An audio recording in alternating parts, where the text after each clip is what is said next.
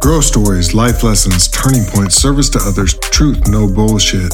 Adding value, no smoke and mirrors, being the pressure, third down and 10, win or learn, always the underdog with a chip on your shoulder. These are the things that I think about when I talk to this group.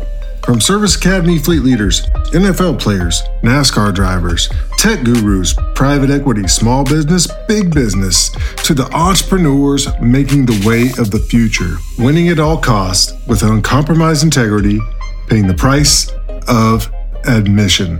Let's go.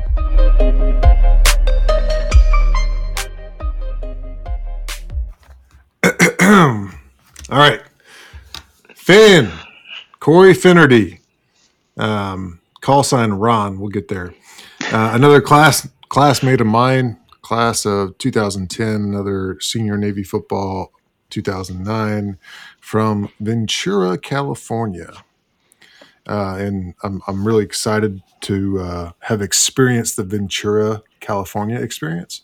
Back when Nechak was living out there, I remember meeting up with him, and, and you were there too. Um, your high school was Saint Bonaventure. That sounds Hmm. pretty prestigious. we had a we had a pretty powerhouse uh, school when I was there and when I left, so it became pretty pretty good. Had a lot of a lot of great athletes that came out of there.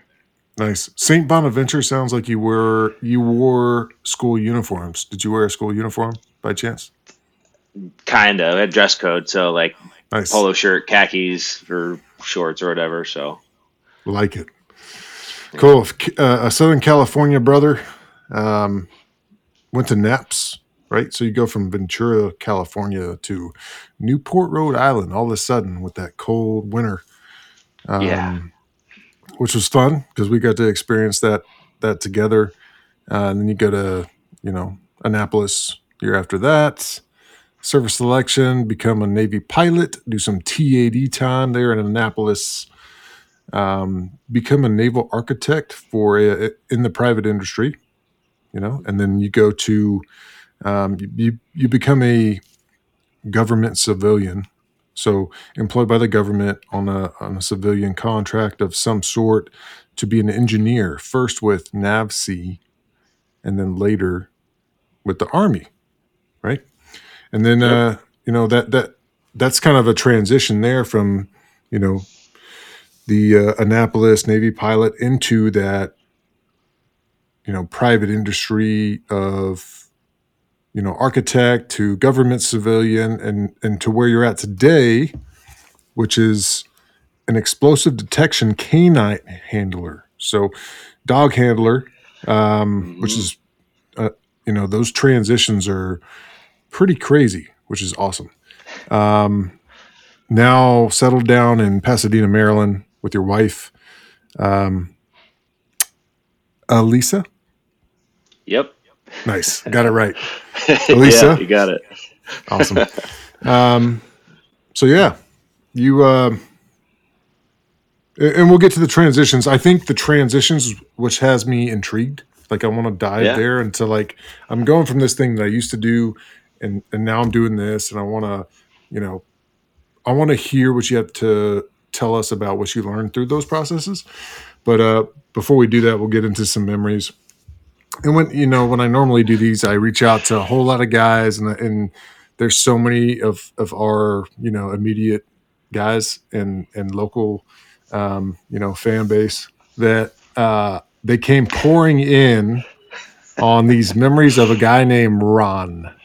All right, so Mhm. The um, they all had a. yeah they all had a Ron story, and I was like, guys, I can't just I can't mention all these stories, but I'd I'd rather have you summarize what Ron is. I mean, Jeff, Ram, Bobby, Andy, they all came up with these things. So tell us who Ron is.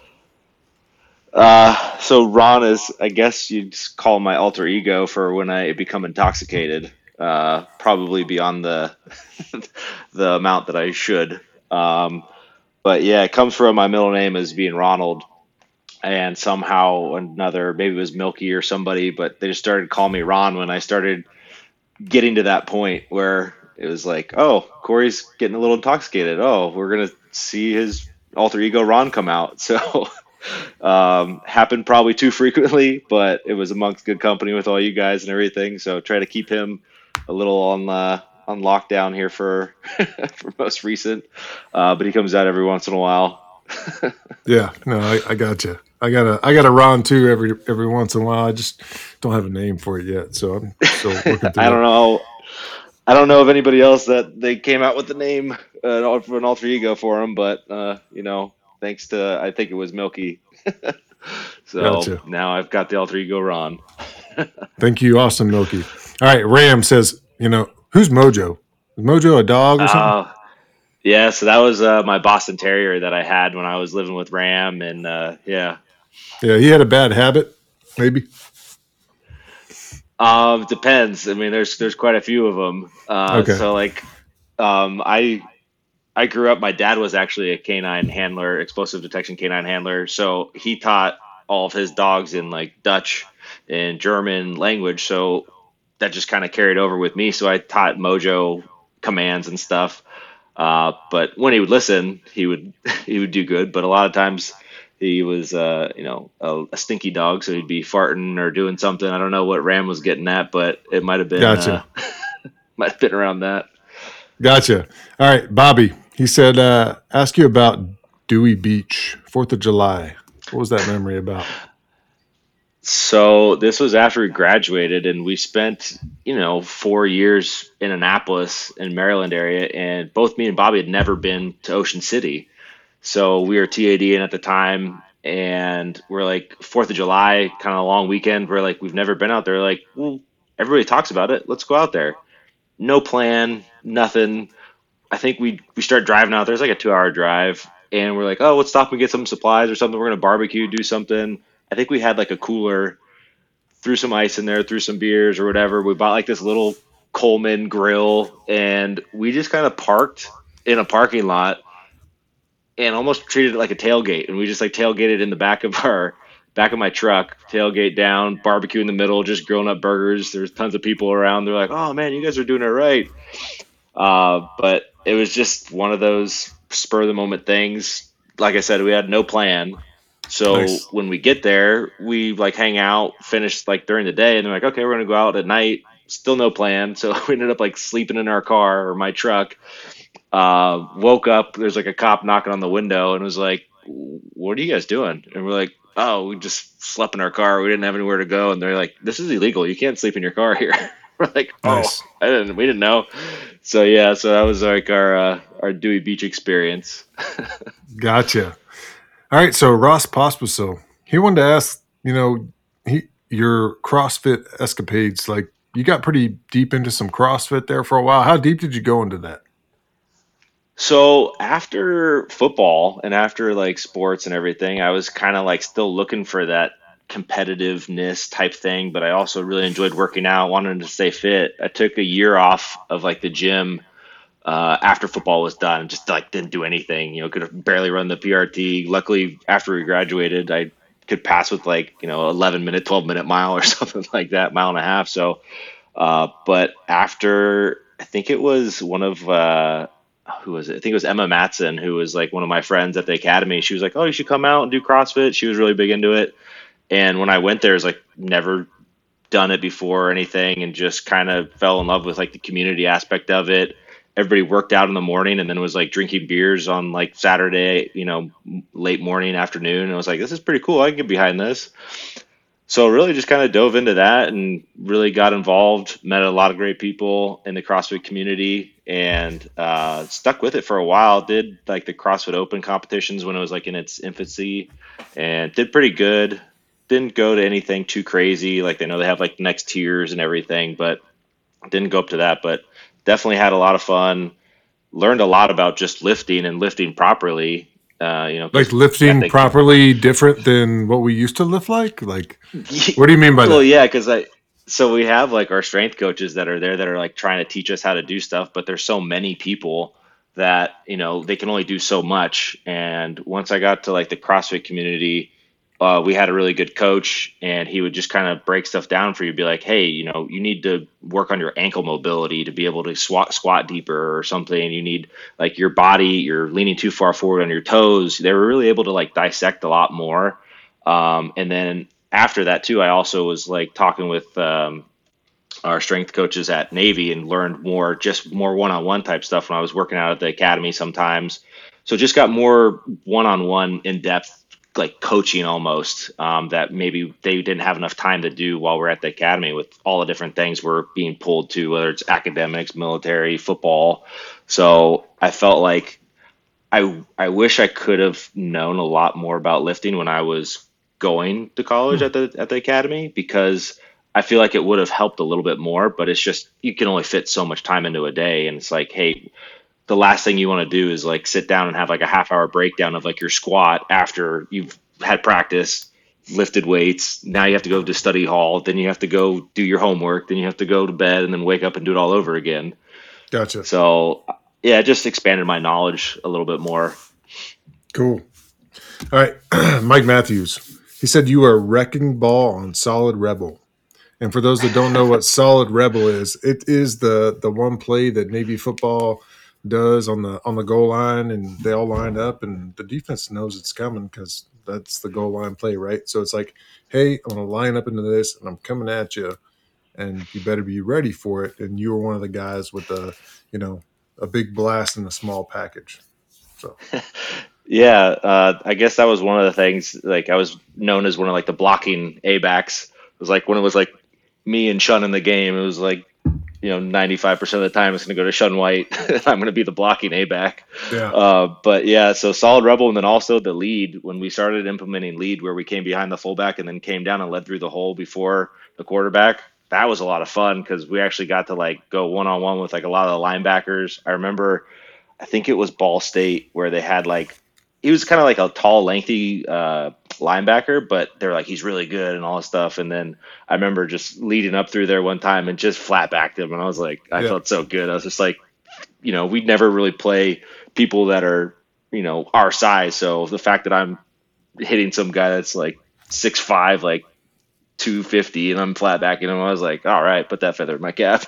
nice and then yeah I think I went back leverage yeah, when I went back, Danny O'Rourke said like he ended up coaching the A backs after a while, and he was like, "Yeah, we still show your lead for like a lot of like the new guys that are coming in on. This is how you're supposed to block it." so felt kind of good, be able to put my little stamp on on a play. Nice. Uh, last one, Nechak said, um, you know, it's just a good story about how, you know, you and Bobby made a good pair at the slotback position. So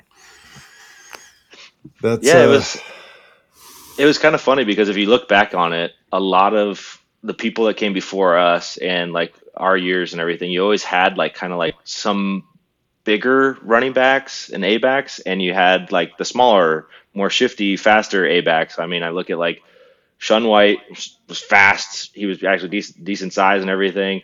Um, me and Bobby were kind of like the same size, but would block better. And then you had like your Byron McCoys that were bigger, just led through just hard nosed dudes. And then you had like your Reggie Campbells and Zerb Singleton that were just like these little shifty dudes that would just, you know, turn on the burners at like on the edge and everything. So it was kind of funny how you see like you'd always have like a set of kind of bigger guys and then a set of like smaller guys. And that was kind of like our, our, I guess, rules for success, I guess, a little bit there. nice. Well, cool. Um, that's it. Intros, memories done. Corey Finnerty, tell us your story, brother.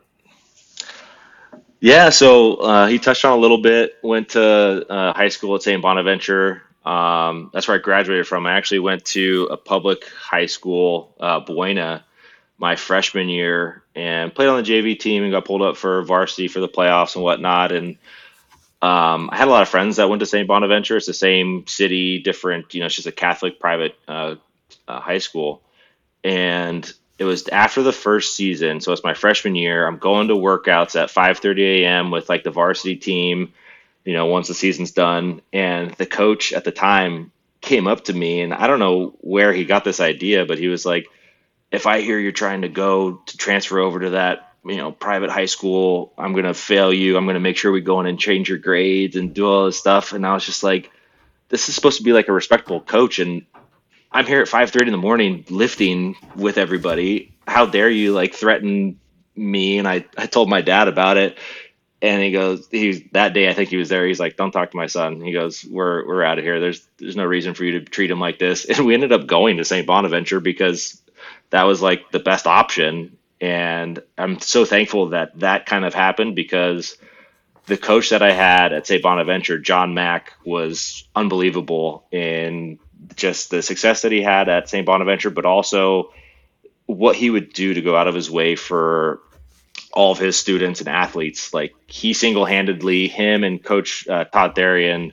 like would put together tapes for our school, but then also I've heard that he like they would put together tapes for other high schools like athletes because they're like, hey, my coach won't do anything for me, or hey, you know, they're not going the extra mile to like, help us out. So they would actually go the extra mile for other schools and really put together a highlight tape for kids and really network for not only our our students but also for them. And luckily, we were kind of a bigger school. We we graduated um, like 177 people my senior year, so not a big school, but football wise, we became big. We started like um, traversing the different levels of our California, I guess, breakdown of, of high school football. And um, we had Lorenzo Booker and like Whitney Lewis and Trell Lambert were all like big name people that came out of our high school, went to like Florida State, USC, uh, Notre Dame. So luckily, I kind of maybe caught the coattails of a little of them, graduated the year after a lot of them. But our our school was really well known. So our coach kind of was like, "Hey, Coach Ken Niumatalolo, Coach Ken Niumatalolo, Ken Niumatalolo, I should be able to say that right." Yeah. Um, he well, it's, uh, it's was tough. our recruiting coach. One, so yeah. Okay. um, he was uh, my recruiter, and our coach just was like, "Hey, I got a guy for you for for Navy. I think he'd be a good fit." Um, so just sat down with Ken at our at our home and talked about it. Didn't know a lick about Navy football or anything like that, and just kind of didn't really know what to expect. Uh, but the fact that I could go and play Division One football was kind of like a big selling point. Um, and yeah, just went from there. Um, so took a recruiting visit and another big uh, impact. Uh, my recruiting visit, I was with with Nechak and I remember sitting on the plane, and all of a sudden, this dude's like, I don't know how tall Matt is, six, six four, six five, starts walking by, and I'm like, holy shit, like who's this guy? And I was like, I bet you he's going where I'm going, and I bet you he's going on a recruiting trip. So we get off, and it's like, oh yeah, you know, Matt Nechak and all that stuff. So we clicked. He's from Malibu, so we had like that was the first person that I met, and then we had a recruiting visit and it was awesome. I mean, I had Bobby Mac as my freaking like host, and it, you couldn't have asked for a more solid dude to, uh, you know, be your be your host. And my parents like fell in love with him. Like he was just like this super like well put together dude. I think we went out to whatever fancy uh, dinner we went out to. He's in like a cashmere sweater, just so well put together. House, maybe. Yeah, yeah, I think it was a chart house. Yeah. So just like my my parents like, oh my god, like this guy's awesome, like this is really cool.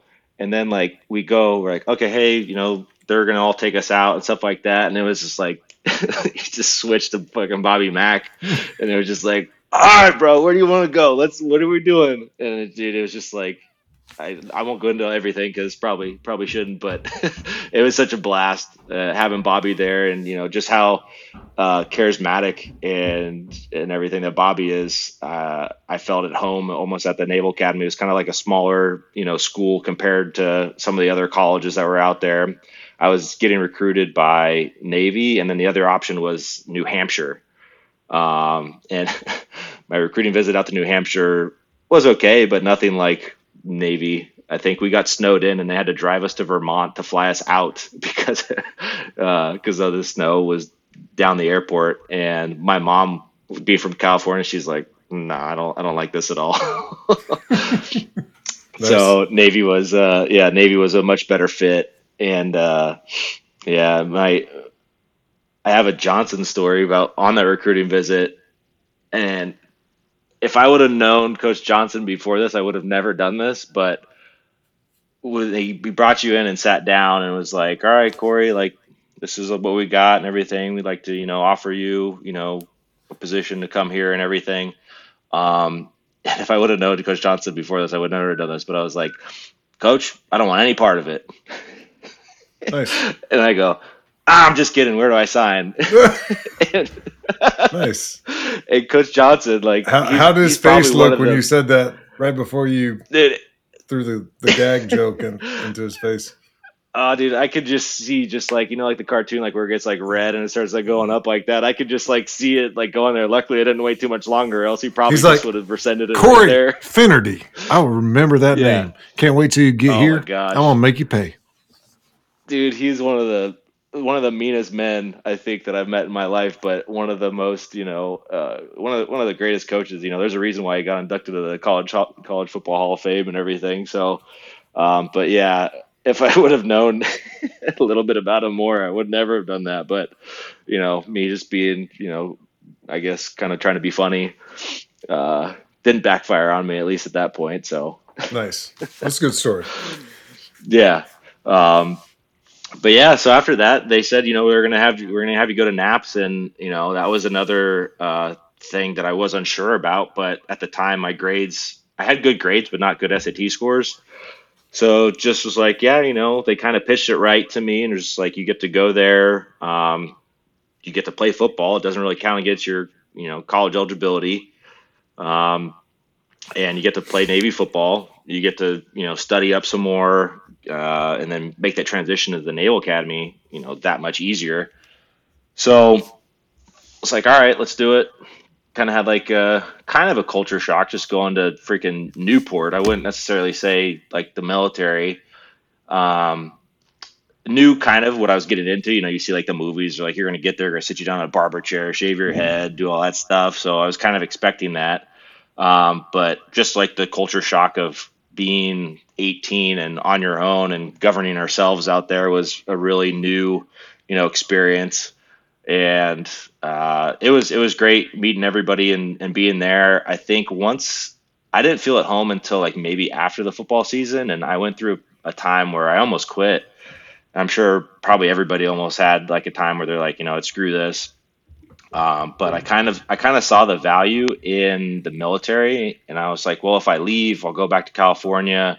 I'll go some like school and I'll do like ROTC or do something to get into the military afterwards and have like that you know military job after. So, but luckily, why why yeah, yeah I'm gonna I'm gonna stop you here. Yeah, because I have a question and I'm intrigued. Why did the military really pull you in? Like, what was that all about for you? So, uh, kind of like the regimen of everything, uh, and then fell in love with it. Kind of just being there at the academy, seeing seeing how much leadership opportunity there was there in terms of like we were all you know aside from the prior enlisted guys that were there we were all like the same age. We're all governing each other. We're all getting put into these positions where it's like hey you're going to be in a leadership role. You're going to have responsibility for something. It all just kind of uh, intrigued me and was just something that i was like okay i can see where this is going i really like structure and routine in my life so i think i thrive better uh, in that atmosphere. So I gotcha. could see how that would benefit me. And just going back to back home and uh, maybe just going to regular college or something, I feel like I would still probably try to play football or something somewhere, but it just I feel like that was something that was uh, would would be a benefit not only at that point in my time and, in life, but also you know later on in the future in terms of getting a job, getting experience, getting something that will make me marketable for whatever I want to do later in life. Gotcha. Cool. Yeah. Um, so naps, keep going. Yeah. So luckily, my dad, um, you know, I'm calling back. I was kind of getting homesick and stuff, trying to, you know, go through this process of wanting to leave and everything.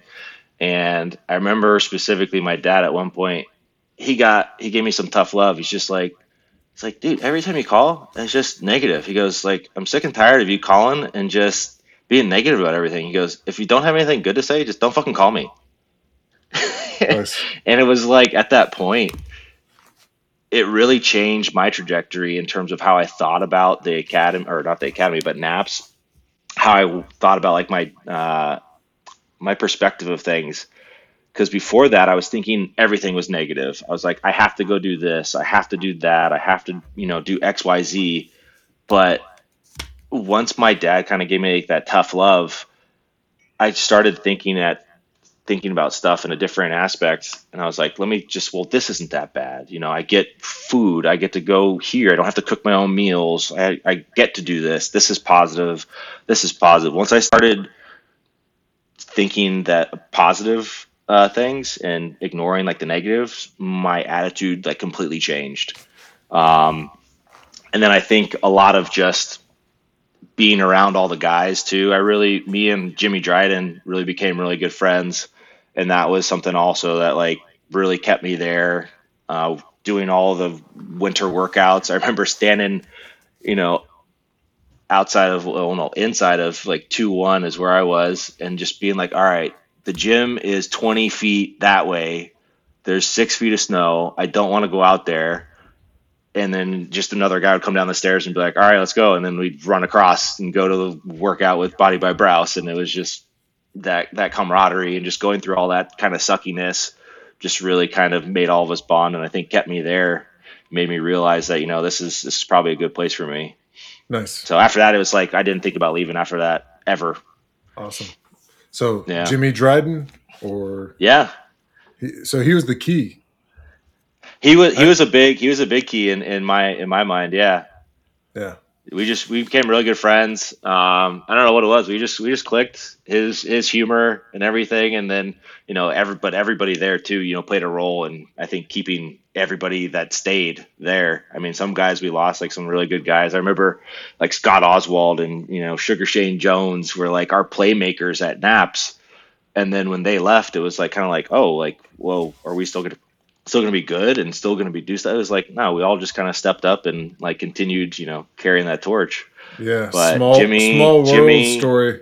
I, uh, I saw Sugar Shane Jones at my, like my cousin's wedding. No way. Back in Texas. Yeah. It was maybe, you know, two years after we graduated or something like that. But, um, yeah, man, small yeah. world. Yeah, it is. So, um, but then yeah, so after that, you know, just kind of went to the. So it was funny if I before we go on to the academy, I, I said I like structure and like routine in my life. So when I was there at NAPS, you know, we do all the schooling. It doesn't count towards anything towards the academy. But the first semester, while in football, is always when I got like good grades. So I was getting like a 3.0 or like whatever it was at NAPS, and then come come the off season, and I can't remember at what point, but somebody like the dean or assistant dean or somebody I can't remember who it was, but he brought me in and like, dude, you have like a you have like a one five. I was like, what? And they're like, yeah, you're doing terrible. You had like a 3-0, now you have like a one five, and it was because of off season. I just have whatever reason. If I have structure, if I have, you know, that in my life, I tend to do better. So it just goes to show you that like I needed that structure and routine in my life. So I was like, oh, I guess I got I better uh, I better correct this so luckily was able to correct it and then you know continue going on. It was kind of early on in the second semester so it wasn't too hard to correct but it was just one of those things that i was like if you slip or you start you know light and letting up for a little bit you can find yourself in a, in a bad situation. So uh, graduated from naps and like you, like you know we all go to the academy. Um, that was uh, that was nice getting back to to see everybody again and you know have that sense of camaraderie and stuff um, but yeah, graduated with an engineering degree in naval architecture, um, and then got my first selection, which was pilot. Uh, unfortunately, there was a you know backup with flight school, and then I was TAD at the academy for a while, and luckily, I was paired up with the Naval Academy Security Department. So, with my dad being law enforcement growing up, um, I felt like it was a really good fit. I was I'm pretty passionate about law enforcement and whatnot. So it just felt like something that was right up my avenue. I think the other option was like admin or like administrations or something like that. I was like, I don't want to do that. so went and did the law enforcement or TAD with the uh, security department there. Really had a great time. And then Navy personnel basically decided that, hey, you know, there's a backup with flight school. We're going to let you go. And I was like, I got to go get a real job now where if I had pilot, I was going to be like you know at least eight years or something in there. Uh, so ended up getting out, and then I was kind of kind of upset. I still kind of wanted to fly, but it, the the good thing was that I didn't grow up wanting to fly as like my one goal in life. I was like, well, you know what? I think this is the best option for me coming out of the academy. Um, so I was like, I'll do, I'll try to go for pilot. So got it, but then didn't get it. There was backup at flight school, and then well, after I got out, I tried test. to. Yeah, uh, I, I, guess another funny. Test. Yeah, I think another thing uh, on our recruiting, I think it was on our recruiting trip, uh, that they test you for color blindness. Yes. I can't remember if that was blind? no, but I remember Nechak was. So yeah. Nechak comes out and goes, "Well, I guess I'm not getting fucking pilot."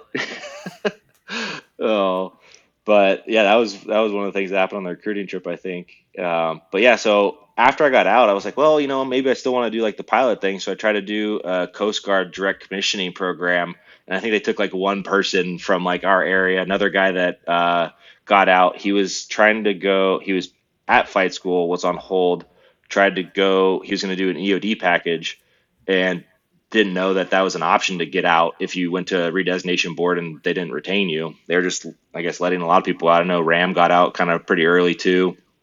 Uh, so I didn't follow him. I was I wasn't too far behind him. Then tried to get in the D, the direct commissioning program. That didn't work. So then after that, I was just kind of like threw my hands up and I was like, all right, screw this. I'm gonna go try to do something with my degree since I got an engineering degree. Uh, joined a little private uh, naval architecture firm. It was actually right there by the BWI airport. So went there for like a year, and then it was it was okay. Um, wasn't super fulfilling. So I was like, well, I'm out in Maryland. I was living with Ram, uh, which was great. John Howell too for like a little bit. I was kind of bouncing around a little bit. Just didn't really f- have like that regimen in my life. I was like, well, I'm gonna try to maybe move back home, go back to California, be with family because family is really important to me.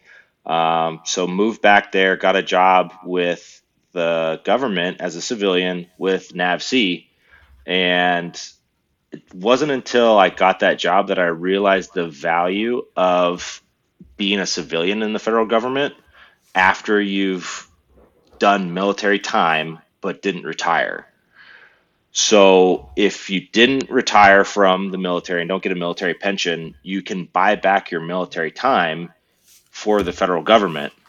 So that was something that I learned while I was there. I didn't really realize how important it was, but basically I could buy back all of our time active duty, and while we're at the academy, we're active duty and at NAPS. So I was able to buy back like the seven and a half years of active duty time that we had and automatically put that towards my retirement for federal government. So I walk into a job day one and I on paper I already have seven years towards retirement. Nice. So that was that was something that was really huge for me and realizing that. So um, but before I moved back to to California, I I met this wonderful woman uh, named Elisa, and we had our we had our first date. Like, no, what was it? Our second date. I got a phone call about the job in California, and at the time it was you know our relationship was like just it was our second date, and I was like, oh, I've been trying to move back to California for a while, so I was like, really like this girl or something about her, but you know I think I got to make the move out to California. And so did long distance with her while I was working for NAVSEA uh, out in California. Uh, kept the long distance thing going. Uh, luckily, she decided to, to, stick it out with me.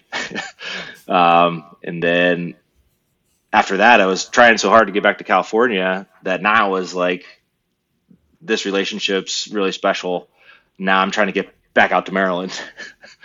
so um, worked with NAVSEA for a while. I worked for a department called Underway Replenishment.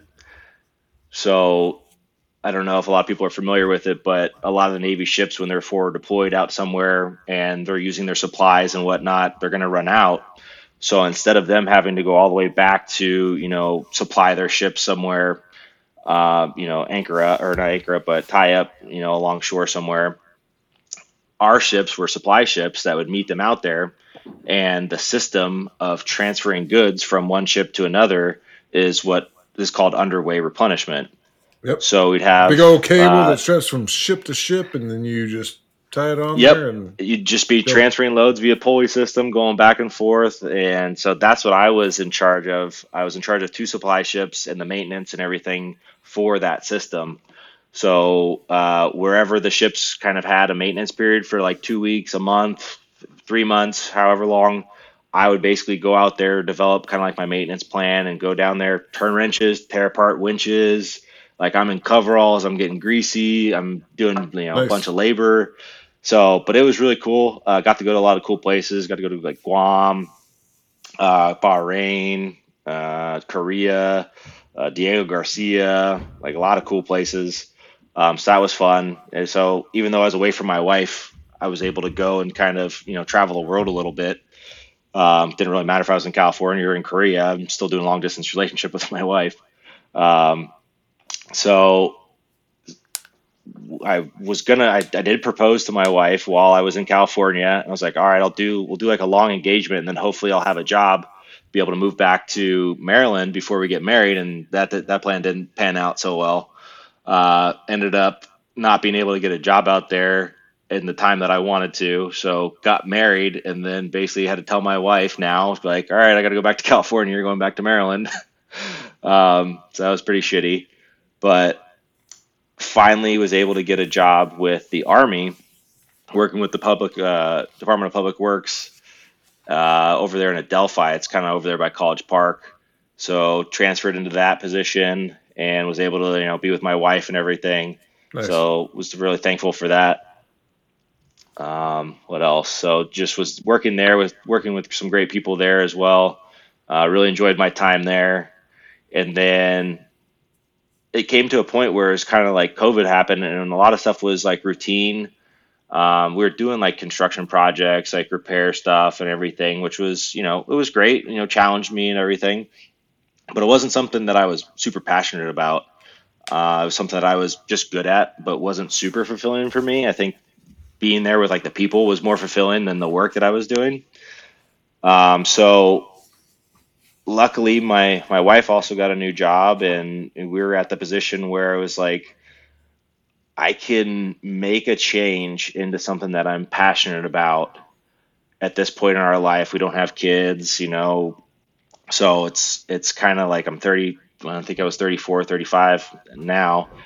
And it was like, if I'm going to make a change in my life career change, it's going to have to be like now, or it's not really going to happen. I'm, I might just fall into that, just like I'm stuck with this and got to deal with it. I was so listening luckily- to a, a. I'm going to cut in again.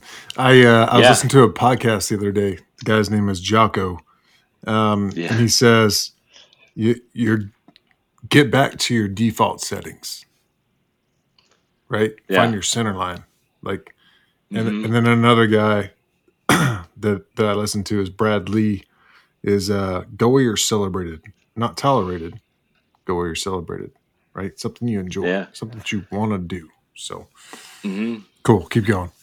So, so yeah, so that that career change for me was uh, impacted a lot by what my dad did, and uh, he was a you know a canine explosive detection handler uh, back in the state of California, and grew up with you know canines, three German shepherds, I think he had for his career, and I saw it. Of my dad did like kind of like the same thing. He was in his family business uh, for a while, and then he was just not fulfilled by it.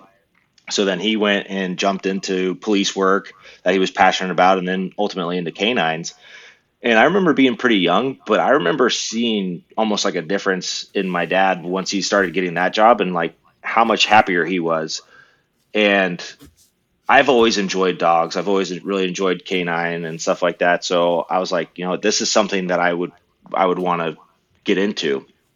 So luckily got picked up by it. So now I, I'm in my current position as uh, TSA uh, explosive detection handler. Uh, I'll be out of the Baltimore airport, and that's what I'm currently doing right now. That's why I'm in this hotel for four months, but only a week and a half left. So we've got to go through four months of training, and then once I graduate here, I'll go back and uh, be at the airport and uh, can start start up this uh, this job that I'm super passionate about, and I just like the first couple of days that I was wasn't even here at training, but I had to go and I was like hired for like you know like maybe a month before I came down to training in San Antonio. So I was in Baltimore just with the guys, being with them, and I was already just like beaming. I could tell that I was just like this is going to be so much fun.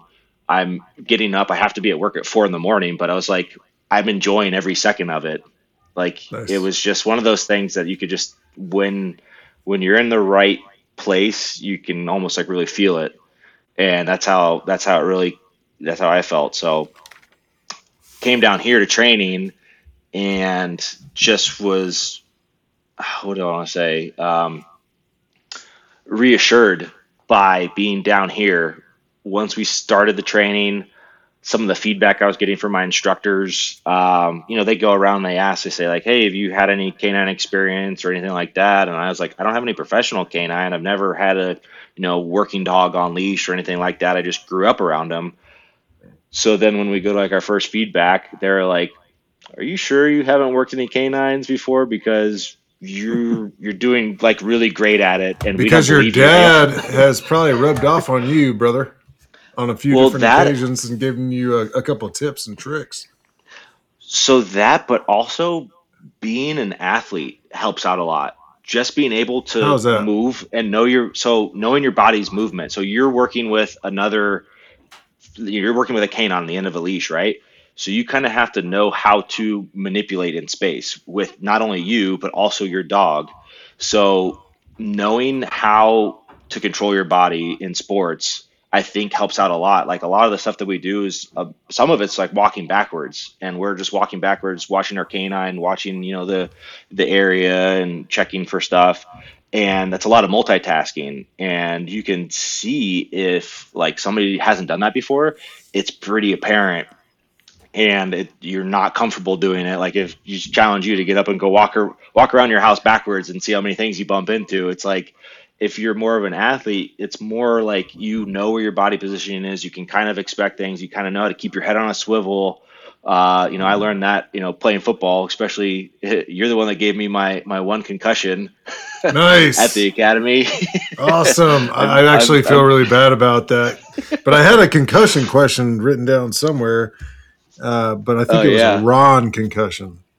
No, Uh, yeah, I'm I've gotten a I've gotten a couple of them, but yeah. So we just had a scissors route, so it's like where the A backs come across in front of you guys, like like a passing route. oh, yeah. And I just remember looking back at the Oh, quarterback and you blindsiding me, and I seen stars, and then I go over to Jim or Doc, and I go like, something's not right.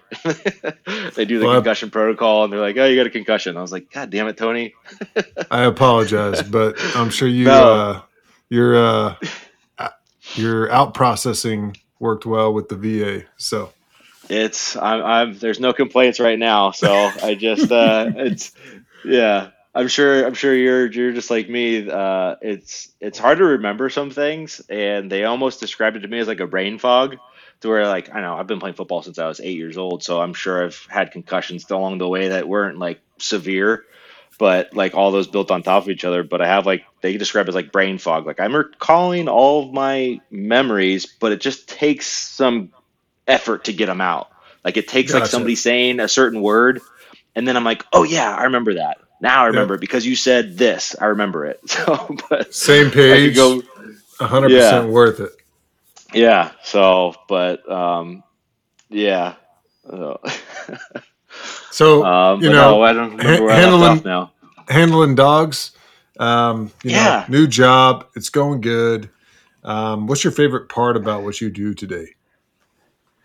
Um, so it's it's just the favorite thing I would have to say is working with somebody else in terms of a canine, um, but your relationship with that canine. You know, just being with uh, I, I'm I we get assigned dogs like after we pass one of our first written tests. So I've luckily had the same dog since I got assigned. So uh, his name So, is is Baz. how, how does that work? So, when you go through the school and you've, you know, you probably you know, work with a couple different dogs, and all of a sudden a dog sticks. And then after that, once you graduate, does that dog like get in a crate and fly back to where you're going to work? And now he's in your house? Like, how does that work? Yeah, so when we get there, there's instructors that we have. There's either like between like four to six instructors that each each uh, class has. So we had a class of uh, uh, eight people, and you have a certain number of dogs on your trailer. So these trainers kind of get the dogs about 30 days, a month before we get there. They train them up a little bit, and then when we get there, we get to handle each dog leading up to when before they assign them to us. So they kind of look at how we interact with the dogs and kind of try to find the best fit because they want everybody to graduate. They want everybody to be the best team that they can be. So they kind of go through and watch us handle each dog. Like one day we'll be handling you know this dog for the whole day and then the next day we'll handle a completely different dog. So it just all kind of plays into them evaluating us and then uh, they assign us the dog, and we go through training, and then hopefully you graduate with that dog. Hopefully everything goes good. Um, some dogs and trainers don't work out together well, so they switch up dogs and move them around uh, to find that best fit. So we're only with them Monday through Friday, and then after each day, we put them in a kennel there on uh, Lackland Air Force Base, is where our training is.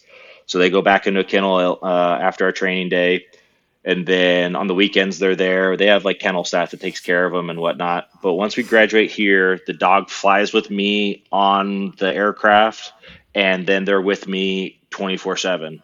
Nice. So they'll go back uh, to my house. We'll get a crate. We'll set them up in our, you know, our house. Be part so of. So what kind of dog you got? So uh, the TSA has really gone towards uh, GSP, so German short-haired pointers. So I didn't know anything really about GSPs before coming here, but after doing a little bit of research, it was like, wow, these dogs kind of like took like the best of like different hunting dogs and put them all together, and that's what the GSP is. Super high drive dogs, uh, really really fun to work. And Sounds then exhausting. TSA, it can be.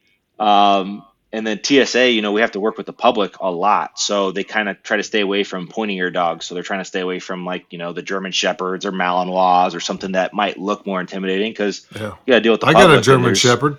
I think you got to see I her. know. I remember seeing her. Yeah. Yeah, Yeah. She, was, she was awesome, man. Yeah. Yeah. That was a lot of fun. Super handful, though. Yeah. Awesome. Super smart. And uh, sometimes I feel like I'm limiting her growth. Yeah. So dogs are so funny, man. And I've learned, you know, I grew up with dogs, so I learned, you know, some commands and certain things with from my dad, but never learned kind of like the importance of, you know, the different training, your timing on things. There's just so much stuff that goes into it. You have to be so consistent, and Yeah. it's super. Yeah, so it can be super complicated, but it's also so simple. If you break it down to its real core, it's you reward the behaviors that you want and you punish the behaviors that you don't want. That's Yep. that's all that it is. And but your timing for doing that is critical. Yep. So It's- that's where and all that's funny. because like this whole podcast and what i'm trying to talk about here is like consistency what you just said with your you know with the dog situation like it's so simple just Yeah. be consistent be concise be clear make it easy keep it simple so Yeah. yeah it's man. it's one of those things that like if you look at it it it looks it looks simple eh, but then when you get into like the nuts and bolts of it there's so much stuff that plays into it that that's where it can get complicated but it's Well- uh here's here's another jockoism are you ready yeah. Because i'm all about jocko right now. Uh jocko's eem explanation effort meter. So if it's not easy if it's not clear to explain then you probably got a bad plan. You probably got a bad um, you know you don't understand it well enough. It should be simple to explain right? Keep Yeah. it concise keep it clear be consistent and it all comes together no Right. definitely that's where like the the motto kiss comes into play right keep it simple stupid Yep. no doubt. So, yeah, but I'm I'm enjoying every day going to training, doing stuff. I'm having fun. Like you met, like there'll be days that you know maybe you're not on your best, maybe the dog's not on their best, but it's just going through those highs and those lows and having that bond that you build with the dog.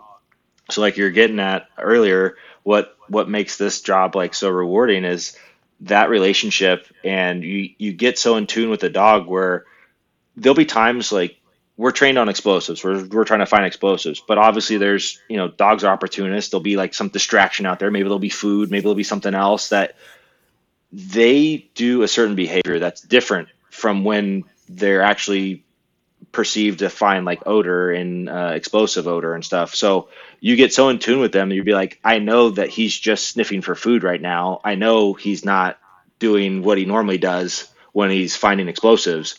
So you find just like the different mannerisms, just how to read your dog, and it's nice. it's really crazy that only being working with them for you know just over you know just under three four months of how how much of a bond and how much you can read their dog read your dog and uh, it's just it's that's one of the rewarding things that i found nice awesome um so transitions i think that's the end of your uh you know yeah. story i don't want to cut you off unless you got something else to say but no, I mean, I guess I guess kind of breezed over. No, I kind of breezed over the uh, the academy time and stuff. But you know, Coach Monken was our was was my recruiting coach and whatnot. Um, you know, didn't didn't really uh, mesh well with him. But uh, once once we had like a little bit of our coaching change there, um, going into our junior year was finally able to get like a clean slate and finally that's when I actually started playing because before it was just you know scout team not dressing for home games or anything like that just trying to put in the work where I can and I, I kind of look back at my time there and grateful for how it all played out grateful that I got to start you know junior and senior year um, but also looking back at kind of like what what it required like I was doing the engineering when I think Ross could probably tell you the same thing. All the coaches told you not to do engineering. Austin Milky, you know, there's like, don't do engineering. You're going to hate your life.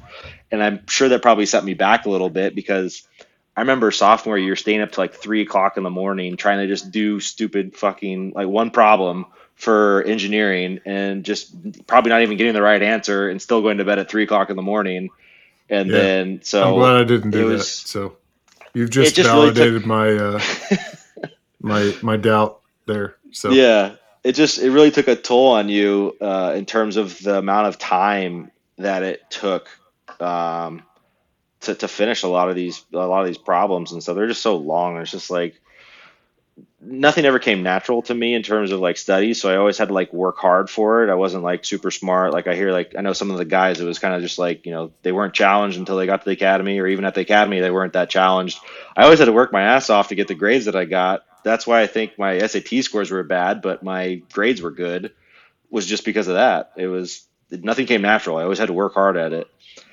Um, but yeah, so didn't mesh well with Coach Monken, and then once we once Coach DuPaix got in there, it was kind of like a, a clean slate. Why didn't Why didn't you mesh well with Monken? I mean, the I guy's know. like he took over Army, and Army's doing so, good. So he's done great the stuff. Beef there so I don't know if I don't know what it was, um, and maybe you know if you could have you know taken a step back and looked at it from a different, different perspective, I might have a different perspective. But at the time, it was like, man, you know, it's like I'm I'm being told by everybody that I'm doing good, like all the other A backs and stuff, but for some reason, like I'm not doing as well as I would like to in terms of like what he's seeing. So, oh, so what was the thing. feedback there? I just I don't know. He was just kind of one of those guys that I just didn't really mesh well. I didn't even really go get feedback from him really. Um, gotcha. Just one of those things. Uh, just didn't really feel like Dude, we meshed well, so I didn't feel you like you got to get feedback. You got to ask for it. You got to push for it. Yeah, and I think if I would have gone back and I you know could do it over again, I probably would have asked for it or something like that for right, sure. You just knocked um, out one of my questions was uh, go back and do something different. You just answered it. Yeah. Um, but no, so actually, I played strong safety and outside linebacker in high school, and that's what I really I was passionate about. So when I went to Navy and I went to Naps, and they're like, "Oh, you're going to be running back," it was kind of like a shock to me a little bit. But so I felt like I was kind of playing a position that they wanted me to play, and maybe I wasn't doing that well at it. So kind of going back to doing something you're passionate about, I went to Coach Speed when he was still there, and I was like, "Hey, Dude Coach, like, is the man." I got to get Joe Speed on here Dude, one day. So dude. He was our coach at Naps, right? The, oh yeah, super influential in not only like your football career, but or our football career, but life in general. Yeah, so many good takeaways from him, For dude. Sure. Just to hear he gave like so when he went to the academy, he basically came with us. I think right. He yeah. came as a coach yep. from Naps and then went over with us. His locker room speeches for the JV games would fucking pump you up so much, and I'm just like, we're playing a JV game. Like it's not even like gonna count for anything. and this dude's getting me hyped to run through a brick wall like right now. Like he just had that he had that, you know, the charismatic, uh, just that that extra little, you know, quality to him that, you know, you'd do anything for. Um, so I felt really comfortable with him being our NAPS coach, and he was with the secondary at the time. And when I was a senior in high school, I was a strong safety. So I went up to him I was like, you know, coach, for whatever reason, this was sophomore year. I was like, I'm not doing well at ABAC enough to travel or where I think I should be at. So I would almost rather be uh, a DB not playing than be an ABAC not playing. So luckily coach speed he just he he told me right then there he goes you know what just stick it out you know we don't know what's going to happen but it was it was during the season so he's like, just just wait it out. We'll see what happens. You know, we'll do some spring ball and we'll we'll look at things and maybe we'll reevaluate it later or something. And thankfully, you know, after that season, um, I believe that's when Coach Johnson left and we, you know, Coach Ken yep. became the head coach and sometimes got some coaching changes. Sometimes that mentor, that that uh, you know, higher echelon leader has some inside information that they can't yeah. release yet and they're like, "Hey, keep your head down, keep pushing, because in six months, in one year, in two months, or whatever that is, things are going to change a little bit. I can't tell you what it is. I'm not going to tell you that, but maybe that's what he was doing." No, most definitely, and that's like what I was getting at was having like that perspective. Maybe if I could take a step back, I might not have been so like you know in so I guess invested in my emotions at the time and maybe sure. that's where Coach Speed was like being kind of like an outside resource would be like, you know what, just stick it out. Maybe he had some insider information. And he was like, no, I think you're going to be fine. Like, just keep doing what you're doing, type of thing. Nice. So grateful, grateful to Coach Speed for just kind of giving me that that little uh, feedback, even though it wasn't really probably what I wanted to hear at the time, because I was dead set on, you know, it's like I want to go play defense if I'm not going to play. Where you know it, it paid off in the end because we had DuPaix come in, Coach Monken left um, with Coach Johnson, I think. So Coach DuPaix came in and kind of wiped the slate clean and got got a little lucky. Some of the guys, I shouldn't say lucky, but got my opportunity because some of the guys ahead of me got injured a little bit, so I was able to get more reps, and then uh, was really able to just work on what I needed to work on more for football wise, and I kind of had a better balance between football and school before like I said, in sophomore year, I think I was going to bed, you know, on average like two to three o'clock in the morning. So when I got to football, it's like you're drained. What do I have left to give at football? I have like three hours of sleep, four hours of sleep. Can't function on that. So I made kind of a conscious effort to only do schoolwork until X amount of time at night. And then like junior year, I was like, at 11 o'clock, I'm going to bed. Like nice. what I have done is what I have done. I done. wish I had learned that lesson earlier in my life because I'm just now like figuring that one out. it it really helped me. Yeah, it helped me like kind of just trim some of that fat and just be like, hey, you know what? You have to really buckle down and get this shit done before 11 o'clock because you need rest. You need to go to bed. Sleep is so important. And I didn't realize the value of sleep until probably like, you know, two, three years ago. But it kind of that that change in junior year really I think helped me be successful and able to you know travel and start and everything you know for for ABAC after that. And then after that it was like same thing. Once that decision was made it was there was no turning back. And I really enjoyed it uh, after that. Nice. So. transition lesson. So you transitioned a couple different times. You know most people they do the military thing, they transition into the civilian world and they have a transition story. For you, you transition from the military into um, government civilian, you know, world, and then you became a real civilian So a couple of different transitions there. Um, what were your lessons there that that you might be able to share and, and help someone else out with? Yeah, so the transition from the military is pretty quick in terms of like once you make that decision. I don't know how everybody else's experience was, but it was like you go to like this TAPS class, transition assistance program, something or other, and it's like three days, and they teach you how to write a resume, teach you how to wear a suit, buy a suit or something like that, and prepare for an interview. And it was a really big shock for me since I was, you know, only did like two and a half years after the after graduating, so I didn't have really a lot of experience. So I had my degree with engineering, and I was just always told to be an engineer because I was good at math. Um, so that's why I did it. And it was like I got to play with a lot of models and stuff like that, being a naval architecture uh, at the academy, which was fun. Um, but I didn't really have any experience to transition into the real world. So it was really hard.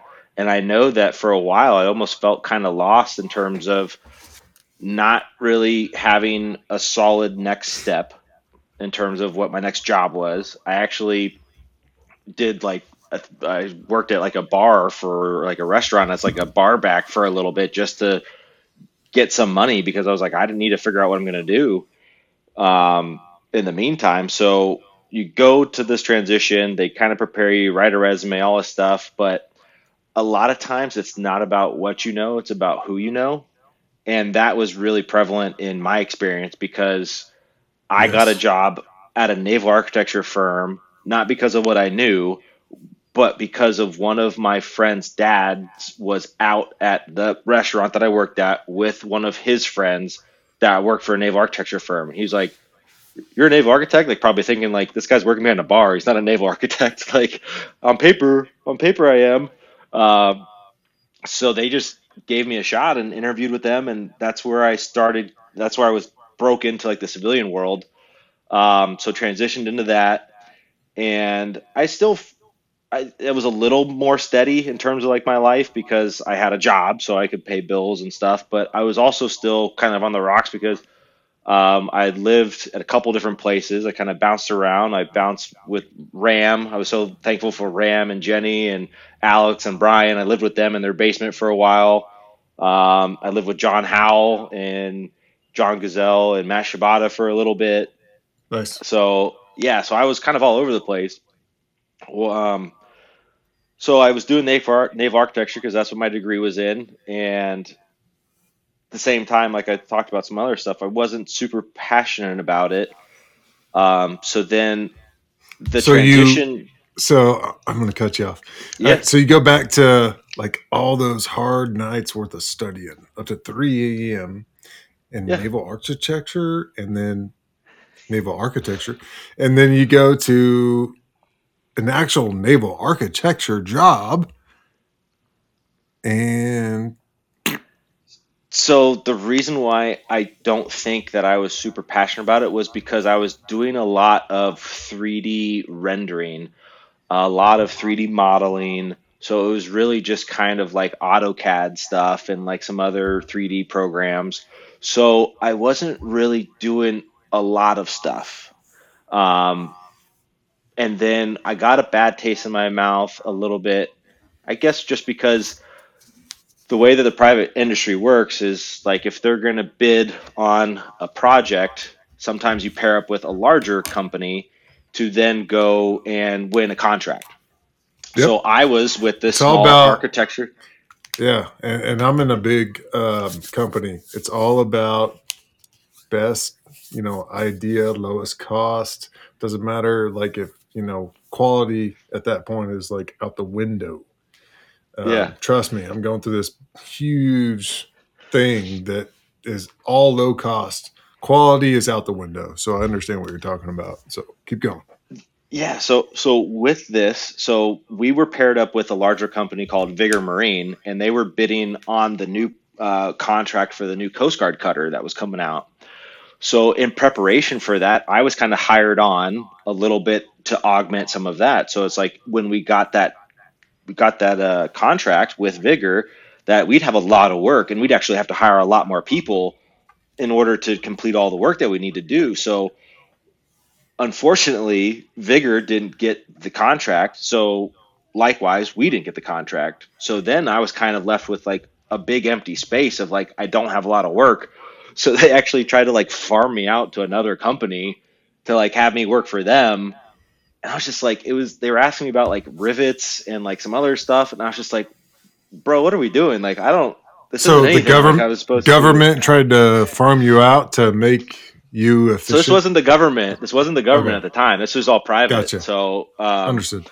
So this was just a private company, and they were trying to still keep me on, but then also, you know, try to augment some of their costs for having me on their salary to maybe get some more work from this other company. So um, Gotcha. it just, and after that, it was like kind of getting to the point where I was kind of getting a little homesick again. I was just like, you know, I'm every time I go on a vacation, I go home to see my family because family's so important to me. But I wish I could be with family and then go take a vacation somewhere.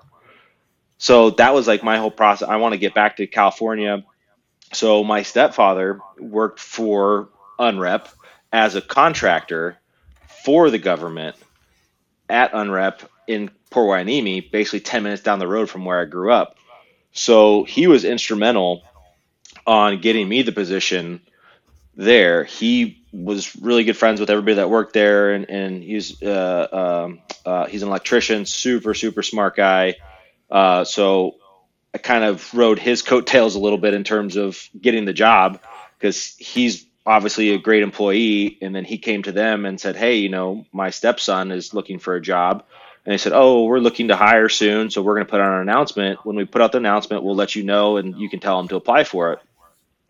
So announcement came out on USA Jobs. And then this was kind of the transition back into the government because I was now going to be a federal employee again um, so interviewed for the job, ended up getting it, um, and then moved back to California and became an engineer uh, working on these supply ships. So I was really a lot of it owed to to my to my stepdad in terms of getting the bug in my ear. Um, if you ask him, he's gonna he's gonna tell you he didn't do anything, but you know I, I really appreciate everything that he did for me. Um, so then once I was there, had a great time um, and you trans I transitioned into the federal government, and that's where I, I mentioned before. I learned a lot about the benefits that you're kind of leaving on the table if if the federal government is something that you want to do. So being prior military and having that military active duty, you can then go into the federal government and, like I say, it said, buy your time back and have that go towards retirement. So So tell me yeah. this. How does your retirement look right now? Do you have 20 years based off of that? Like, because you did So I some, have you did all that NAPS time, you did the academy time, you did the TAD time, get out, you do uh, government civilian time. mhm. Have you hit 20 years of that yet? How does So that not work? yet. So Not yet. so well, yeah. So I'm 35. Basically, did seven and a half years of active duty. So I was able to buy back that time. So I got into NAVSEA in 2014. So starting 2014, I walked in basically saying I have seven and a half years of federal retirement time. Whereas if you just went to a normal college and got hired, you have zero time towards retirement. It's that's day one for you. So I didn't learn a lot about this until later. I had to buy back our military time, and the buyback is based off of your salary that you're earning while you're active duty. So with us going to NAPS, going to the academy, we're getting somewhat of a salary, but it's really, you know, really low. So that played to my benefit in terms of I had to buy back years that were very cheap compared to somebody who's like a commander, or I wouldn't say that because they'll probably retire, but let's say somebody that was like a lieutenant making, you know, let's say eighty, hundred thousand dollars to buy back that year of federal service is going to cost you a lot more. To where when we went to the academy, I don't know what we were making, something low. Uh, it cost a lot Like less. 700 bucks a month, Yeah, yeah, something like exactly.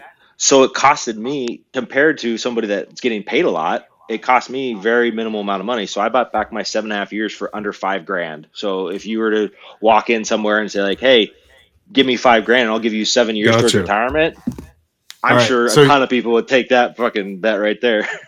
So you've answered the question on the seven and a half years. How does the rest of those years go right now? So then it How- so then it just starts. So since I was in at 2014, basically look at it start 2014 with seven and a half years, and now since then I've been consistently employed by the federal government to today. To So- today. Awesome. Yeah, so I have just over 15 years of federal government time that goes towards my retirement. Um, I can retire when I have 20 years, but if I have reached my minimum retirement age. So that's going to be 62. I know 65. I don't know, one of those. So I don't I can't retire for a while even if I have the 20 years, so uh, it'll be a The while. the good news story is you got an awesome, you know, um, back, you know, backtracked, consume time of investment that you're able to take advantage of, and now you're doing something you love today for the federal government.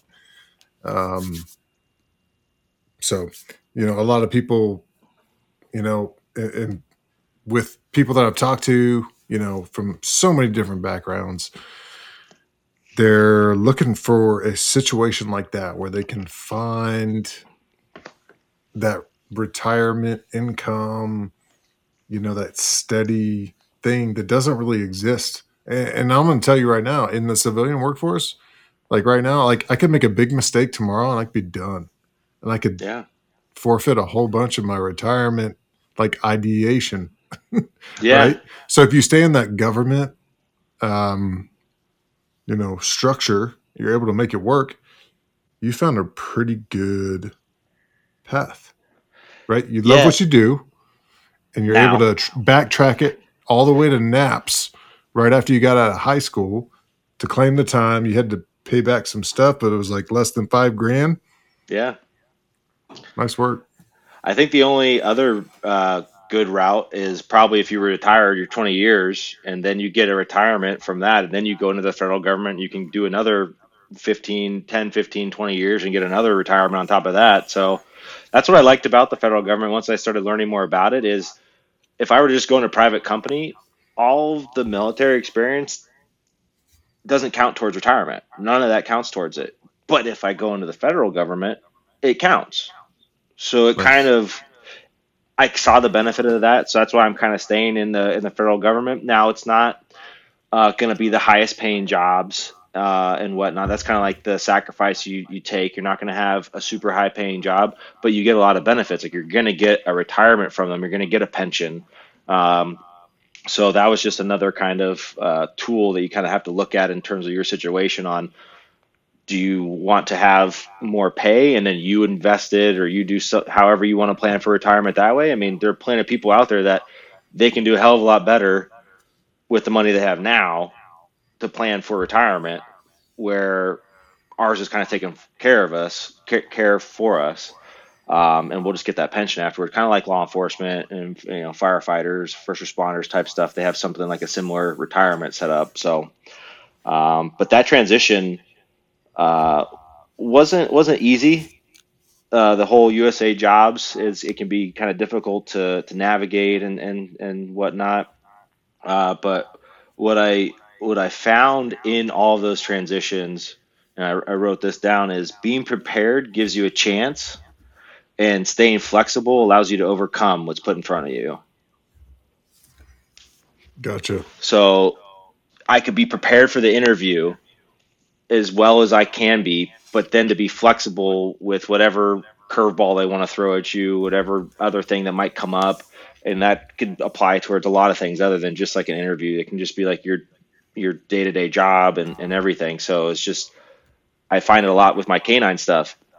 Just being prepared, having all of my equipment, having everything that I need to do, planning out certain things, uh, just gives me a chance. And then once you actually start doing the task or start being uh, faced with something to overcome, you got to stay flexible to be able to work around that. It's kind of like what Mike Tyson said. He was like, you, everybody's, I don't know what he said. He said like everybody's has a plan until you get punched in the face or something. Yeah. One of those. No, like That's a big manufacturing thing. It's like, hey, always have a plan going into it, but you're always going to get punched in the face. But if you have the plan, you're, you know, 50% there. Because when you get Yeah. punched in the face, you can react, right? hmm Yep. Um, and that kind of ties into a uh, a Goggins uh, Love thing that I got going on. Oh yeah, me too. I'm, I'm big on Goggins right now. Um, the shit comes from the shit you haven't handled yet. So um, keep handling that that stuff uh, and getting ahead of it, planning it ahead of times because it's gonna come, right? Mhm. And if you've thought about it already, you might be able to handle it. So awesome. Uh, Yeah, that's your man. transition story. Um, transition from military to, you know, Civ Div to where you're at today. It's still a federal job, so that's cool. And you're reaping the benefits of that. What's your, uh, you have a good mentor story? Um, so I've had quite a few mentors throughout my life. I think the most important one has been kind of like people in my in my family, like my dad and my mom. Uh, you know, I can pull a lot of stuff from my dad's experience. You know, I can chat with him about different things I'm going through, like right now in terms of my training. Uh, before that, though, is you know, like my decisions for things, staying at naps. You know, it took him giving me some tough love and that like mentorship, just being like, you know what, you know, handle your shit. You know, um, really, really pushing me forward. Um, my mom has been a rock in my life. She's like a saint. Like anybody that meets her, um, you know, uh, she's I can't say enough good things about my mom, but she's definitely just been there by my side with anything, just always encouraging me, always, you know, uh, encouraging me to challenge myself, but also just make the right decisions. And if you don't make the right decision, that everything's still going to be okay. Um, it's just how you handle it after that. Um, but throughout my my job career, I think the first one that comes to mind is is uh, Bryce McDonald um, after Captain Hamilton, because I was TAD and I was around the football team a lot when I was working for the security department, and then once I was getting out of the military, I, I asked to actually go over and just help TAD with the academy uh, or with football team a little bit, and I was able to kind of like split duties uh, over there, so it was kind of nice, and I got to spend a lot of time with Bryce, and gosh, like the amount of stuff that that guy would, he was like living in a, a, an example that you'd want to live by because he had you know complications. You got like blown up in the military and stuff like that. But you would Yeah. You nothing would ever set that guy back i remember we're walking. He had a the big, he, so Bryce was in a Humvee, hit an IED, exploded, yeah and he had a leg injury, I'm pretty sure. Is that right? yeah i think it was like almost to the point where i don't know if they asked him if he wanted to keep it or not or there was something about like he basically could have lost his leg but he somehow was able to keep it so you know what I remember about Bryce? Like the first Yeah. time he came on as our our uh, officer rep for the team, he came back and we're all kind of like, this guy kind of twitches, you know, like when he's thinking, he's kind of like, Arr! well, he was on the treadmill with a weighted vest with that leg that got blown up in that Yeah. Humvee because he was, yeah, dude nothing nothing Crazy would stop story. that guy like any awesome O-rip. any um yeah any obstacle that he had he would always like overcome it. So we're walking down the stairs in Bolino not at Bolino but in the football uh, offices. And I remember like just hearing a noise and then he him being like oh my knees locking up. And he, he like fell down the stairs. Like you know like six stairs or like whatever. Just freaking rolls and get back get, gets back up and just hops off and he's like all right. And it's like what it's like that's stuff that he has to live with every day like his knee locking up just going up and down the stairs or like whatever but then he would go in the he'd go in the weight room and he'd be on the rower can't bend his his one knee like he can like the other one so he literally would put like uh, one of like those little dome cones upside down put his heel in it and would be on the rower with one foot just like sliding back and forth on the ground as he was doing the rowing machine. Like he's still getting after it.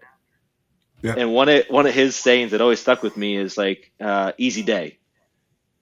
It's like Easy day. no no matter what would be thrown at him, anything just like you know he was very prepared as well, but he was always flexible with stuff. So if something came and fucked up something, he'd be like, you know what, easy day. And you know what, compared to what he's gone through, every day is an easy day Everything compared to what he had to we're go through. going through right now is an easy day for sure. Yeah, so that always stuck with me. Is just like the his his mentality, and he just like, you know what, easy day. Like it. So that yeah, that was that was pretty awesome. I don't know how how much he knows of uh, impact he, he had on me, but a lot of people. Um, I think he's over at UCLA now. Um, Yeah, I, I hope to get there, him on here soon. I've been bugging him a little bit, but he he went quiet a, about a month ago. So Yeah, you know, bug him a little bit more. We'll get him on here one day. um, how about your favorite coach quote or memory from back in the day?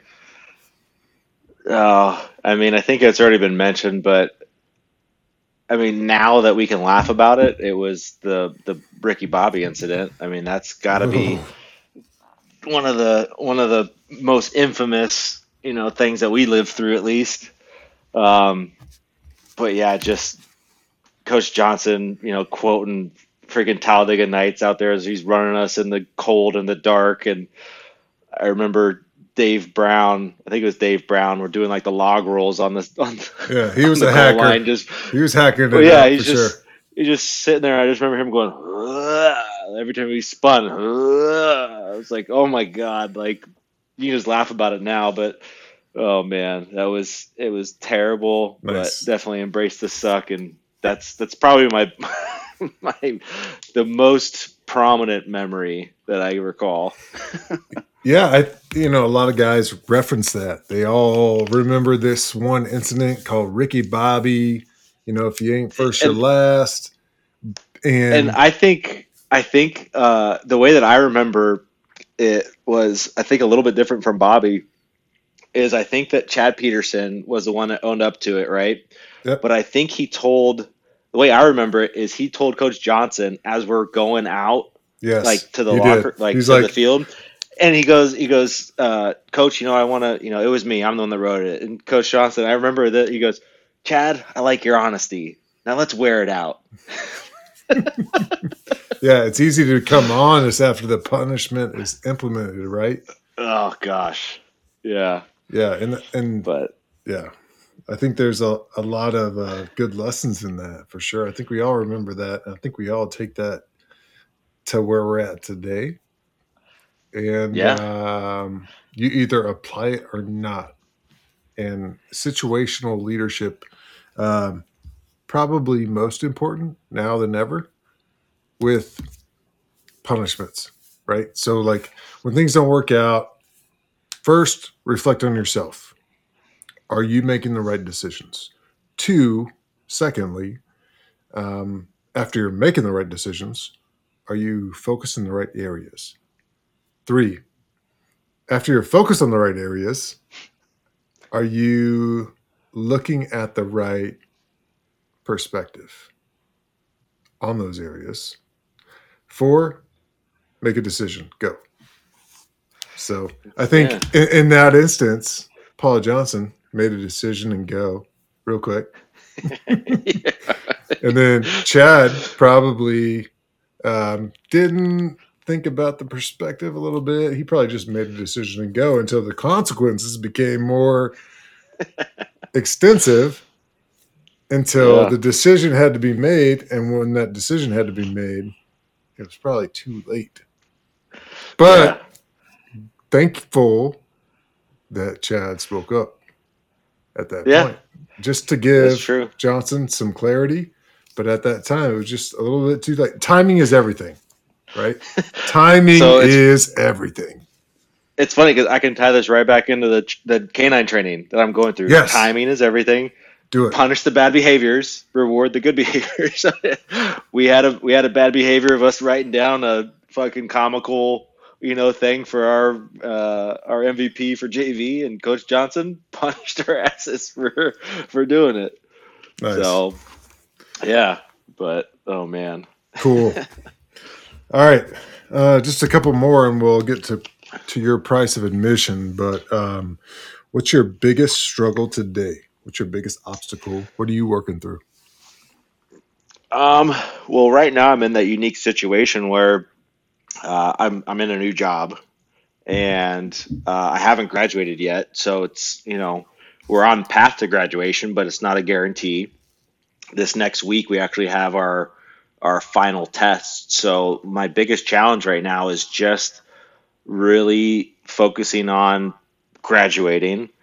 And then once I graduate, it's not like the task is over. We have training that we have to do every day, month, year. We get a yearly evaluation. So just learning the new job, implementing the different training aspects that we learn, and uh, really just getting into that particular mindset of you know once we get out into the field we're looking for explosives that could potentially you know harm the civilian population in transportation so right now we are going to be at the airport but we can get called to anywhere else you know, whether it be a bus station, you know, a college or something like that, if we're the closest ones, then we're going to get that phone call. So the biggest challenge is going to be me making sure that I'm prepared for when that phone calls or when my dog indicates that hey he's onto something and and being able to to be that you know layer of protection for for the population Nice. No, I got you. You're always thinking about that. You're like thinking about that bang, right? yeah You want to avoid the bang. Um, yep just don't let, you know, sometimes and some things are so easy, uh, we miss them and we're looking for something really hard.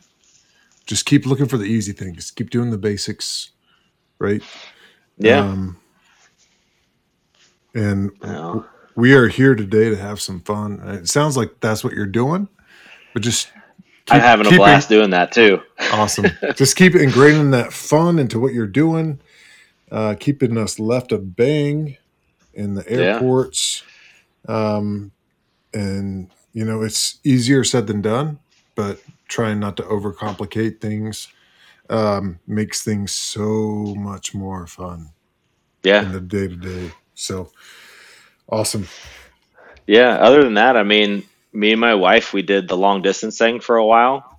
So, really having some time to actually be with her now, it's funny because throughout our, our relationship, we did long distance, then we bridged the gap and we were living together. She actually did training for her job for, you know, four plus months for her first job that she was doing. So then we became, you know, living in the same state. And then from there she took another job which is her current job. She's she's a freaking she's a badass man. She's a criminal investigator for department of homeland security um, hsi homeland security investigations. And she's she's a rock star. She, i can't say enough good things about her. So she actually then went to another training for shit, I think it was like six months. It was like right in the middle, right when COVID happened. She was halfway through her training, and then they sent her home for a little bit, and then they took her back, and then they were like on lockdown. So then after she got that job and finished all her training, then we were back together, and now I got this job. I had to leave for four months. So one of the other challenges is just the amount of time that we've had together. It's been you know a good amount of time, but I cherish every moment that we have together because we've been pulled apart numerous times throughout this whole thing. So just being able to spend time with her, it, I wouldn't say it's a challenge, but if you look back at what has happened to our relationship, that's been a challenge. So I'm just so thankful for her and supporting me, and vice versa, me supporting her and all of her stuff. She's she's doing her dream job right now, and Nice. luckily it's led to now I can do my dream job. So it's uh it's something that that I'm really really fortunate uh and just thankful for her too as well. I think I I thanked I thanked her for Thanksgiving. You know, we go around uh, the table and say what we're thankful for.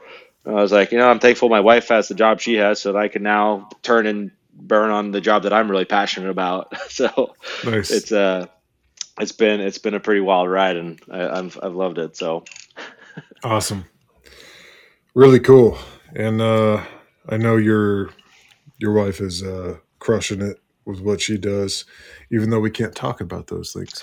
Uh, yeah, she's doing great. She's she's she's working herself to death, but she's she's doing she's doing great things. She's she's does- protecting more people too. So more people That- than I can probably do. Does she that? Does she enjoy that? Yeah, she she does. Nice. And That's I know good. and she's so passionate about it too. She's just she's she takes on so much. She's one of those that it's just like if there's something there that can be done, she's going to try to fit it in because she's always trying to do more. She's always trying to uh, I guess she's she's always trying to be do great things with what she's given and she does. She crushes it. Nice. Everything that's put in front of her. Um, so I'll just leave it at that. She's she's a rock star, man. Anything Awesome. anything that they put in front of her, she crushes. Well, that that's what stands us up. That's what makes us, you know, you know, able to do what we need to do. Is we have that rock star, you know, Mama San right behind us. So sounds like you Oh, got yeah. that, and that is awesome. Um, yeah, man. last question: What's your price of admission? Yeah, so I thought about it a while, and I've heard a couple guys, you know, give their two cents on it. And um, what I really took from, I took a little bit from each person, but when Arnold was talking about his a little bit, just hearing his story about like what he went through, what he was able to give for for the football team, and what he was able to do, my kind of description of it kind of was built off of kind of hearing a little bit of what he had to say. So my price of admission is giving anything and everything that you as a person have to give at that particular time. So for Arnold, it was, you know, he saw that, you know, his best impact could be with helping people with grades. Um, somebody could get an injury.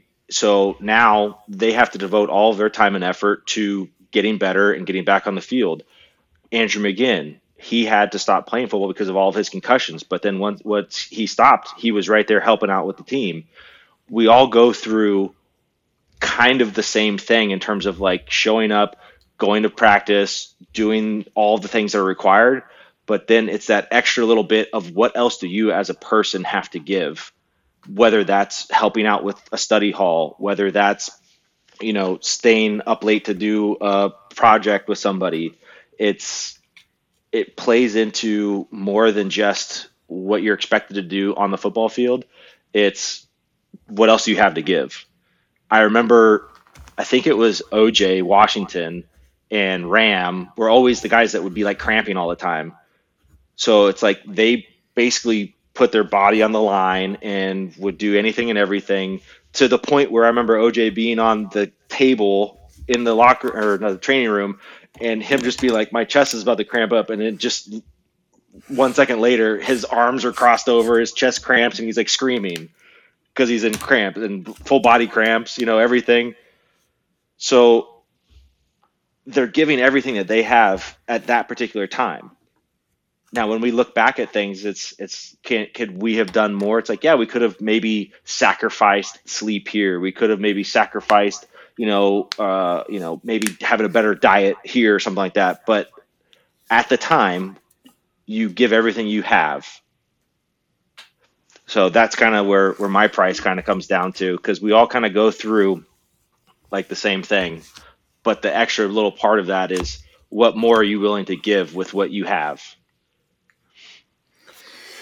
So, I'm ready to go run through a wall again.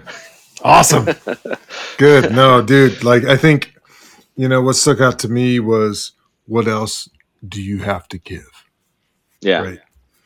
And um, We're all going to go through like with Clint, with Clint Bruce. You know, he was saying it's it's all you know. the price is about- always pain. it's always pain, but it's like what what are you giving to endure that pain? Like, what else are you doing that's inflicting that pain too? Like, maybe your pain threshold is higher than somebody else's. So that person's giving X amount, and that's everything that they have. Where this person, Nechak, I remember uh, who was it? It was freaking Sovi and Jeff DeLiz just being broke together, going through everything they can to get healed up and, and everything to get back on the field. It's like they had to give part of their their health, their knees, everything at that time. You know, it's like they went through something that I didn't have to go through because I, I didn't luckily knock on freaking everything. I didn't have to have a knee surgery, but somebody else did. So they had to give something different from what I had to give, but it's all everything that you have. What else do you have to give? Awesome. Cool. Well, uh, Yeah, Corey, man. before we uh, close this thing out, is there anything else you want to say before I, you know, shut it down? Uh, no, man. I mean, the only thing I'd say is just like I really appreciate, you know, a lot of people have said this, but you, you're doing a great thing. I know we tried to do a little bit of this like group chat stuff during COVID and kind of Uh, fizzled out a little bit. And you're, uh, it's it's all about timing, like you said, uh, and getting everybody else on the same page and timing, and and getting everybody on yeah, you know um, it could be a good a good fun group conversation once the timing is right so i'll figure that out yeah. But no, man. I, I, I mean, I promise really that to you yeah, but just just the fact that you know I can hear you know we we wish we could stay in touch with everybody more, but then just being able to have like these little moments where I turn on the price of admission as I'm walking over to the gym here now. I have like a five ten minute walk. I'm throwing that on I, while I'm at the gym. I'm getting into it. I'm freaking listening to that while I'm while I'm lifting and everything. It's just uh, I really appreciate what you're doing. It gives you know it gives us a sense to connect, whether we know we're connecting with each other or not. We get to listen to each other. We get to you know learn more about each other through this avenue and this this context, and it's it's just been great. It's gotten me through a lot of my training here, where I've just been kind of like, what the hell am I going to do with you know today? And I've just been like, well, I'm going to listen nice to you know Arnold Taylor. I'm going to listen to Ram. I'm going to listen to you know everybody talk about their price of yeah admission and stuff. Get me amped up. that's the beauty of it sometimes i want to like maybe edit a few things but at the same time i hate to edit a few things uh, because the, that's the beauty of it is hmm people get to speak their mind right Yeah. and once you start editing the speaking of the mind it gets a little like the government. So, I'm um, sure my, uh, my I- I'm, I'm sure I was probably all over the place today, you know, kind of going back and forth with stuff, but, uh, well, it was, no, uh, it's that's a kind of, I good guess how talk. my, how my mind works right now. Understood, brother. Hey, um, awesome conversation. Appreciate it. Um, and tell Elisa, eh, Lisa, yeah. Yeah. Elisa. Yep. That we love her, and uh, tell the family uh, hello. yeah. Likewise. It was great seeing you and Amanda and the kids, you know, just, uh, just a month or however many months ago. So uh, tell, tell them we said hello as well. We love them. Awesome. All right, dude. All right, brother. See ya. Later.